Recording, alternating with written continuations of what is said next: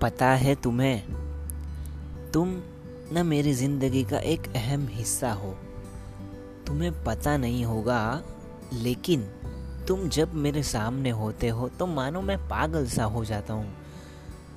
न जाने कितने अनदेखे ख्वाब मैं देखने लगता हूँ, और अंदर ही अंदर तुम्हें पाने के ख्वाब बुनता रहता हूँ। पर सवाल यह है कि क्या मैं तुम्हें अब भी पाने की चाह में भटक रहा हूँ? या फिर तुम्हारे चेहरे पर की मुस्कुराहट को मुझे ताउम्र ऐसे ही खिल खिलाते हुए रखना है?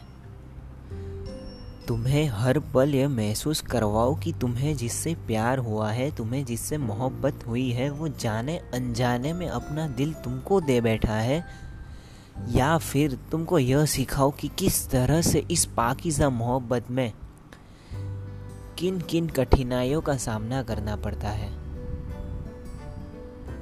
खैर, आखिर मोहब्बत पाकिजा हो या नापाक हो, वो तो अक्सर इंसान को सही मायनों में जीना सिखाती है और अच्छे से अच्छा इंसान बना देती है।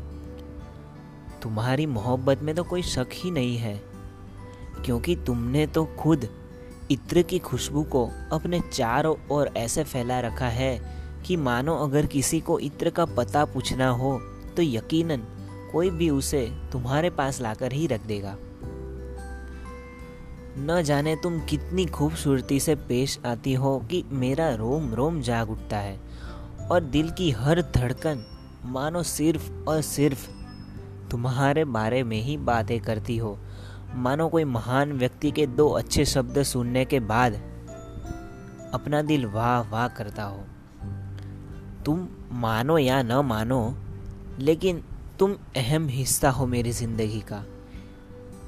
एक कीमती वक्त की तरह तुम्हें हर पल महसूस करता रहता हूँ कि तुम एक बार मेरे हाथ में से निकल गई तो अच्छा सा वक्त कभी वापस नहीं आएगा, शायद उसी डर की वजह से। मेरा तुम्हें यूँ दिन रात सोचते रहना कि कैसे मैं तुम्हारी सारी रंजिशी बातों से तुम्हारी दूरी बनाए रखूँ।